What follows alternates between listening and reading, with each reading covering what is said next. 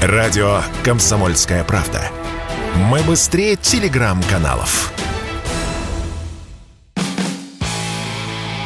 Автоньюз. Совместный проект радио КП. Издательского дома «За рулем». Судя по количеству вопросов о страховых выплатах по ОСАГО, эта тема волнует многих автомобилистов. И полис честно купил, и ездишь аккуратно, а потом бац, прилетает тебе торопыга в задний бампер. Ждать ремонта по ОСАГО некогда, да и сделают кое-как. А выплаты деньгами на ремонт не хватает, как ни крути. Приходится доплачивать, и немало. Где же справедливость? Я вам расскажу, как не платить за ремонт из своего кармана. С вами Максим Кадаков, главный редактор журнала «За рулем». Выплаты по ОСАГО действительно проблема. Реальные рыночные цены даже близко не соответствуют тем ценам, что указаны в справочниках запасных частей РСА. Особенно сейчас. В некоторых случаях разрыв троекратный, а страховые компании оценивают ущерб именно по этим справочникам и по принятой единой методике. Да еще учитывают амортизацию вашего автомобиля согласно его возраста. На руки получаешь копейки. Я сам прошел через это в прошлом году.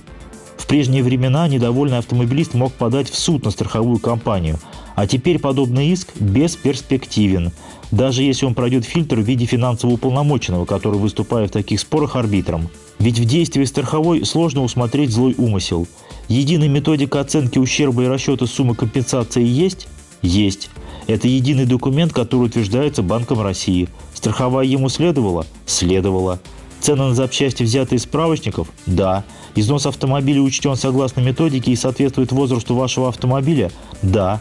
Так за что же привлекать страховую к ответственности? То есть вы понимаете, да? Раньше страховые обсчитывали нас просто так, а теперь они обсчитывают нас по закону. Стонать бессмысленно. Более того, закон по ОСАГО и не предполагает полную компенсацию ущерба. Это лишь некая посильная помощь, чтобы не бросать вас одного у разбитого корыта, в смысле у разбитого автомобиля. Хотите полностью обезопасить себя? Покупайте полис каска. Так куда бедному крестьянину, то есть автомобилисту, податься? Как ни странно, в тот же суд, но с другим иском. В 2017 году Конституционный суд принял решение о том, что обязательное страхование не подменяет ответственность виновника аварии перед третьими лицами.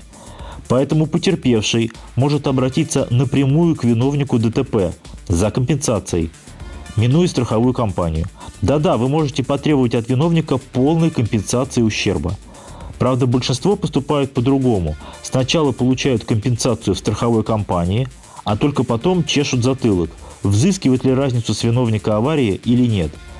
Этот подход вполне понятен. Страховая платит здесь и сейчас, а с виновника, даже если он прописан на соседней улице, еще надо умудриться стрясти эту компенсацию. Вдруг он не имеет постоянного источника дохода, многодетный и так далее, и будет выплачивать по копейке в год – тем не менее, попробовать есть смысл. Упомянутый закон позволяет пострадавшему в аварии получить именно стопроцентную компенсацию ущерба, то есть получить с виновника аварии ровно столько, сколько было уплачено за ремонт автомобиля. Под реальными расходами на ремонт могут пониматься как документы от СТО, которая этот ремонт производила, так и заключение независимого эксперта. Поэтому после аварии и получения компенсации от страховой потерпевший автовладелец идет ремонтироваться в сервис, после чего может на основании документов из сервиса подать в суд на виновника аварии, взыскав разницу между уплаченной им суммой за восстановление автомобиля и суммой, полученной от страховой компании – Главное, чтобы все расходные документы соответствовали российскому законодательству.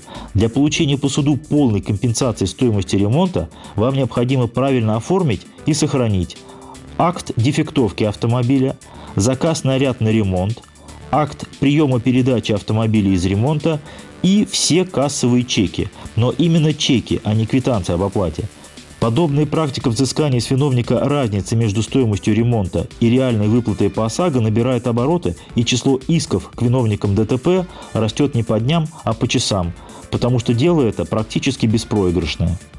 А теперь вопрос, так сказать, с другой стороны. Что может предпринять добросовестный автовладелец для того, чтобы не попасть в подобную ситуацию, когда по суду с него требуют расплатиться за аварию?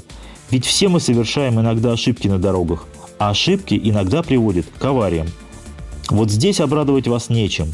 У нас нет механизма, который на 100% страхует вашу ответственность как автомобилиста перед третьими лицами. ОСАГО покрывает вашу ответственность лишь частично. Максимальная сумма возмещения по железу составляет 400 тысяч рублей, по жизни и здоровью – 500 тысяч рублей. Недавно звучали предложения увеличить возмещение по здоровью до 2 миллионов рублей. Предлагалось даже ввести правило полной денежной выплаты стоимости запасных частей. Но в связи со сложной экономической обстановкой предложение осталось лишь предложением. Поэтому я могу дать лишь один совет, и он стар, как автомобильный мир. Нужно ездить аккуратно, не провоцируйте аварийные ситуации, смотрите в зеркала, включайте поворотники и думайте не только за себя, но и за того парня – в общем, берегите себя и свой автомобиль. С вами был Максим Кадаков, главный редактор журнала «За рулем». Автоньюз. Совместный проект радио КП. Издательского дома «За рулем».